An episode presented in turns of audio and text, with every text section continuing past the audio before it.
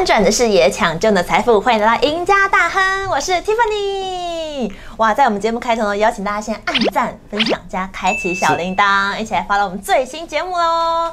好啦，在二零二一年的时候，哇，网络上出现了非常多，像是什么航海王啊、虎克船长、海王子海王子，哇，没错，因为呢是是，是很多人都因为航运股大赚一波，还有少年股王哎，对，就因为这样子变成少年股王了，对对不对？哇塞，到底到底今年二零二二年的。股市表现会怎么样呢？今天我们身旁邀请到的就是对我们这个航运类股呢有非常多研究的李春华老师。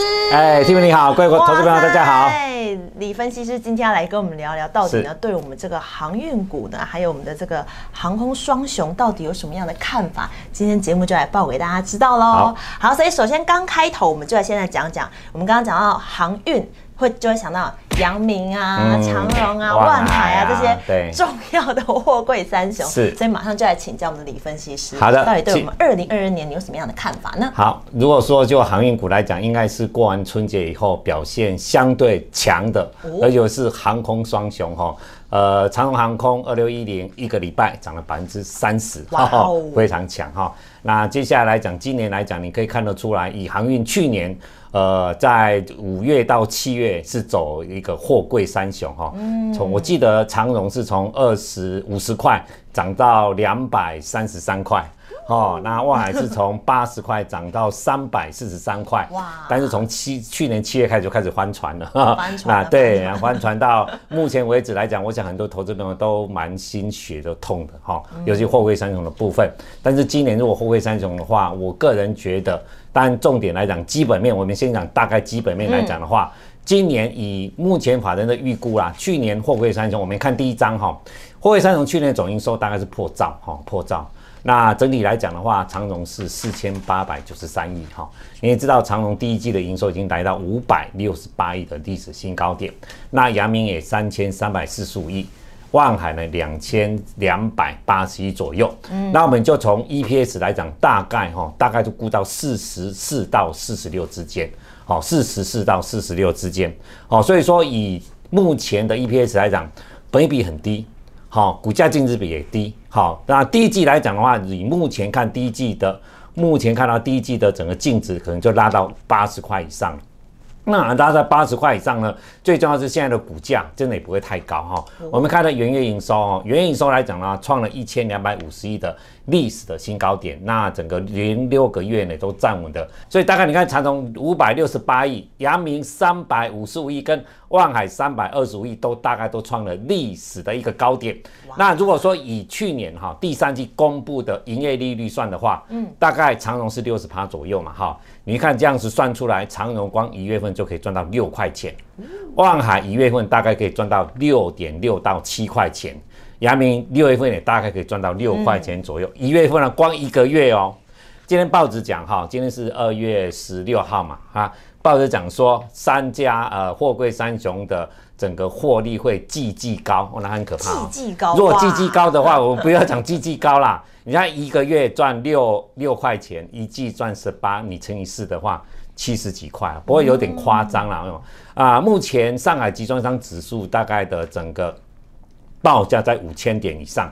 那如果说就五千点，今年能够维持的话了，哈，就是说报价每个礼拜是礼拜五一次，在下午三点多钟会公布。嗯，如果说能够一年平均都到五千点以上的话，这三家公司今年的获利至少六十块起跳。哦，所以听起来，如果现在是呃有这只股票的话，他也不用太紧张喽。就基本面来讲，你不用太紧张。哦但是就我的经验来讲，这三家公司的操作技术面还是最重要 哦啊、对不对？我还是是但基本面的的的状况，还是要跟各位投资者报告一下哈。这只是营收的部分。那第三月、四月来讲的话，目前看得出来哈，几个因素来讲的话，你知道一月营收创历史新高嘛？二月工作天数会少一点，哦，所以二月来讲营收应该会荡。但是在三四月的过程当中，有几个因素其实造成了现在的货柜的运价，其实至少会维持一个高档。第一个来讲的话，就马士基他已经讲得很清楚了哈，他其实上半年来讲的话，塞港是很严重，嗯，好，有机会来讲，呃，下半年才会回复到比较正常，哈，这是一个最重要的一个因素。那去年来讲的话呢，整个苏伊士运河来讲的话，整个塞港以后呢，造成了运价从那时候开始往上大涨。但最重要的是在第一季。第一季来讲的话，就是在美国的整个呃美西跟美东工人的工会的谈判。那过去来讲，每次谈判来讲的话，都大家都谈得很不顺啊。那今年因为去年这两年货柜商赚了很多的钱，所以这一次来讲的话，这些码头工人工会来讲，一定会趁机捞油水。哦，所以说现在预期来讲，谈判绝对不会太顺利，哈，不会太顺利。那所以说，在今年来讲的话，上半年啊，就今年整个上半年来讲，运价绝对百分之百能够维持高档的位置，好，所以说就整个上半年来讲的话是没什么大问题。但下半年来讲要注意，就是说塞港能不能疏解，这是一个很大的一个状况，哈。所以说，其实就今年的获利来讲的话，像去年来讲，就是说从第一月份、二月份、三月份获利一直在往上涨，所以造就了去年。呃，股价来讲的话，从五月涨到七月，涨了快五倍。那今年来讲，你可以看到，今年大家会在怀疑说，为什么股价一直一直沉在这边？就是是不是第一季就是最高的获利点？好，现在市场上法人对是吗？现在现在来讲的话，原则上我的个人的看法哈，我个人看法至少上半年啊，至少都会在高档的位置啦。大概是一个月都五六块，应该是没问题啦。所以上半年这样看的话，上半年可以可以赚到二十五块到三十块的啦。但下半年的变数还是在哈，还是在。我先跟各位投资者报告，因为只要塞港一疏解的话，那现在因为今真的讲实话，去年这里一两年来那个运价已经涨了快十倍了。嗯，好，十倍的过程当中，那股价为什么沉在这边？就是大家还是在担心整个呃获利来讲，就是说它的报价快速的往下摔。好，所以说股价在这里来讲的话，以现在目前基本面来讲，我个人觉得今年的获利来讲，整年的获利哦，就货柜三种获利，其实最乐观的宏远投顾已经估到了五十五块左右了。哦，这三家公司都五十五块，而且去年呃 EPS 四十五块还没出来之前，全台湾估得最准的就是宏远投顾，就就估到四十五块了。那时候大家都估到二十几块而已，他已经估到四十五，大家都说他疯了。但是它股价看错，没办法，它股价看三百五十块，嗯，啊，但股价跌到八十几块，所以它是 EPS 估对，但是股价看错，嗯，所以你从这一点就看得出来说，货柜三种你要操作，其实最重要还是在技术面，技术面，我的个人的看法哈，但基本面来讲，你还是要留意一下哈，那当然最重要，我觉得是在技术面啦，好，那我们看一下今年货柜三中一个最重要的是不是这个？会让货柜三雄今年会急涨一波，就可能在今年它发放股息的部分。那我们这一张呢，我们就用相对保守，哈，嗯，以长荣来讲的话，去年其实它发放的话是发放了五十趴左右。阳明去年是没有发股利的，因为它没赚钱，没办法啊，因为它要补亏损啊，所以它去年没有发股利。望海来讲，今年去年它花三十，所以说我们就比较相对保守的预估，长荣花四十趴就好了，阳明花三十趴，哈。望海花三十趴，所以说今去年来讲大概是四十四、四十六、四十三左右。那如果说我们乘以百分之四十八，呃，现金股利来讲，长荣花十七点八元，然后阳明花十三点九元，望海花十三点一元。所以你可以看到出来，殖利率都很高啦，十三点四、十二点五跟七点三。嗯，啊，但是呢，望海的股价最高，望海这股价一百八十几块，哇，哦，长荣一百三十几，哦，阳明一百。一十几哈，所以说股价来讲的话，跟基本面来讲，讲实话，这三只个股来讲，技术面的操作才是最重要的。好，那我们从技术面来看的话，长荣来讲的话，你看高点二三三，最低到八五点五，你看去年真的对啊，对啊，你看，但是你看它四十五块还是出来啊，但是所以说我说这种公司来讲的话。它的技术呃技术面的操作才是最重要的哈。那你看哦，它从八十五点五涨到上一波的一百四十九，其实也涨了快七十趴。嗯，你不要看这样是蛮可怕的啊，一百四十九跌到一百一呀。那一百一来讲的话，最近长荣又涨了一百三十四。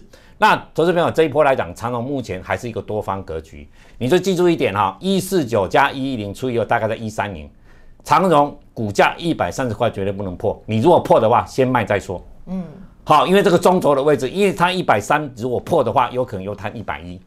好，所以重点来讲，长荣一百三，哈，这个都是走多头了，不用太担心。阳明来讲的话，就一三一点五加九五点一，好、哦大概就在一百一十三，像今天股价刚好站上一百一十三点五左右，所以你可以看得出来，阳明的股价是相对弱的哦。你看，虽然它股价最低，但就技术面来讲，它是最弱的哈、所以阳明一一三这边一定要锁稳的，这很重要哈、那望海来讲是在一百七十八，它今天已经站到一百八十四。所以说这三家公司呢，就货柜来讲的话呢，目前投资朋友逢低，就是说在望海只要一百七十八以上的话，这附近你都可以买。但是如果真的破一百七十八，你不用说马上卖，你就大概说抓连续三天，如果破一百一七十八，最低如果抓到一百七十左右的话，你就先停损就好了。用这样去抓，然后接下来你去期待说今年的获利会比去年更好一些，再加上殖利率的话，我觉得货柜三雄这里，你看现行来讲几乎都在一个，而且你看长荣这一次来讲，过完年第一天就涨停板嘛，阳明、耀海三只都涨停板，而且是 K 线连三红，所以我觉得这是走中长线的，是非常有机会的。哇，讲完了我们的货柜三雄之后接下来呢，大家会想问，那散装航运呢？对散装嗯航运呢？想问李分析师的看法是什么呢？所以我们马上来看几张图。哇，包含这边我们帮大家整理几个数据。去年从十二月开始到一月哈，VDI 真的跌的有够惨的哈，跌了快七十趴，从高点跌了快七十趴。那时候散装航运来讲的话，其实有两次的打底了哈。那从过完年从一月开始，那这季来讲的话，应该一个礼拜就涨了四十趴左右。那整体来讲的话，因为目前你也知道，昨天大陆的铁矿石还是暴跌百分之十左右了。不过这是他们大陆政府的一个干预哈。那今年来讲的话，就 VDI 来讲的话，就一个散装来讲的话，当然大家期待的一个原油量行情，我们知道说现在在讲就打通膨嘛，但为什么要打通膨？因为通膨已经到高点了吧，对不对？所以到高点的位置来讲，那原油的价格人家说还会再涨，我说他如果还要再涨，他干嘛打通膨呢？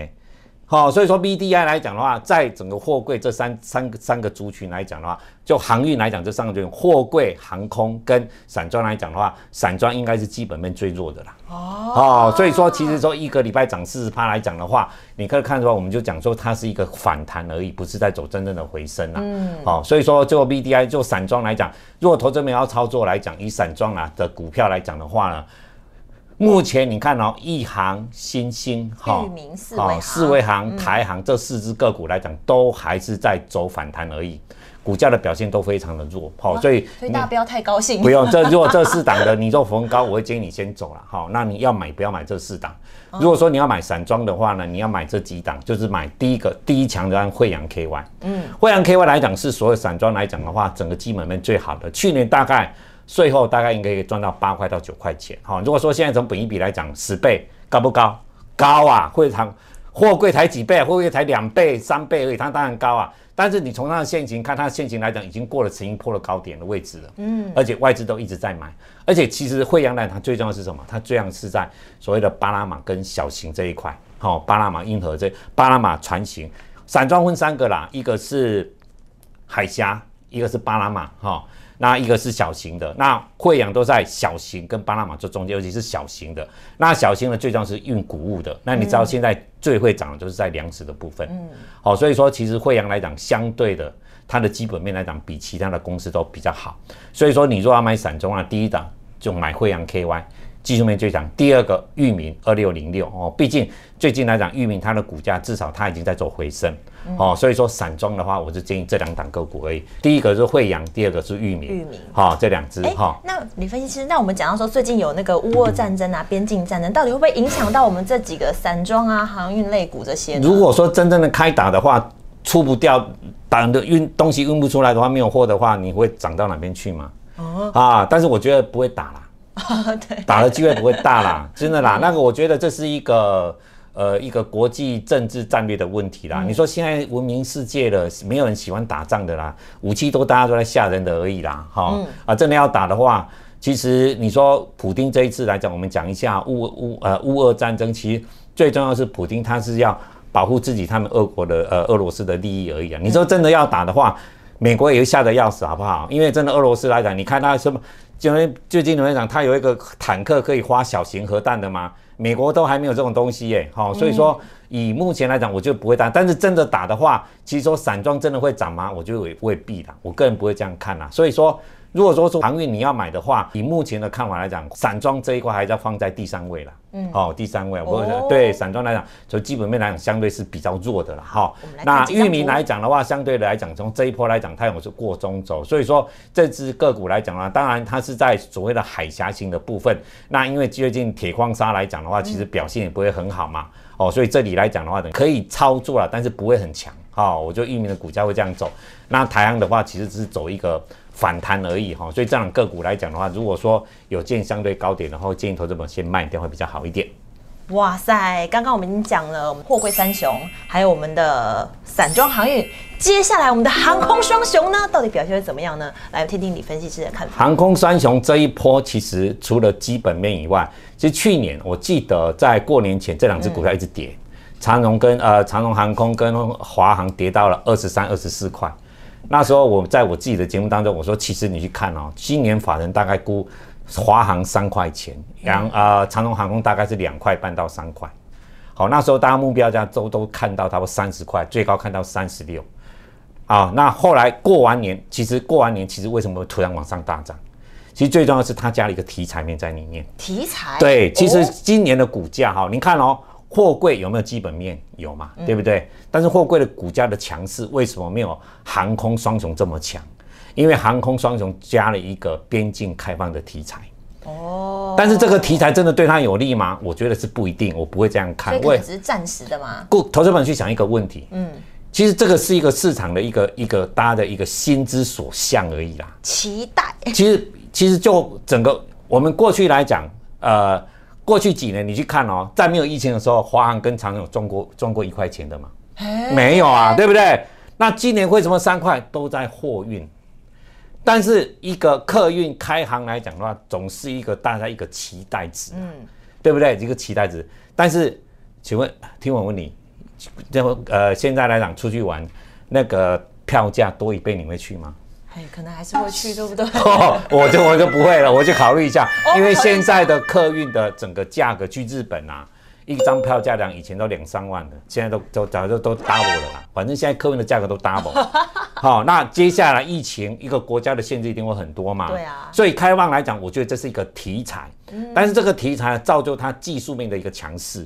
所以尤其是为什么？你看哦，今年估华航是比长荣航还获利还多，但是华长荣航空的股价应声的比华航多了三块多。为什么？因为过去来讲，以客运来讲的话。客运的获利，长荣航空都比华航还好，所以你看月营收是衰退的，你看它看到没有？月衰退十五趴、十三趴，为什么股价还在涨？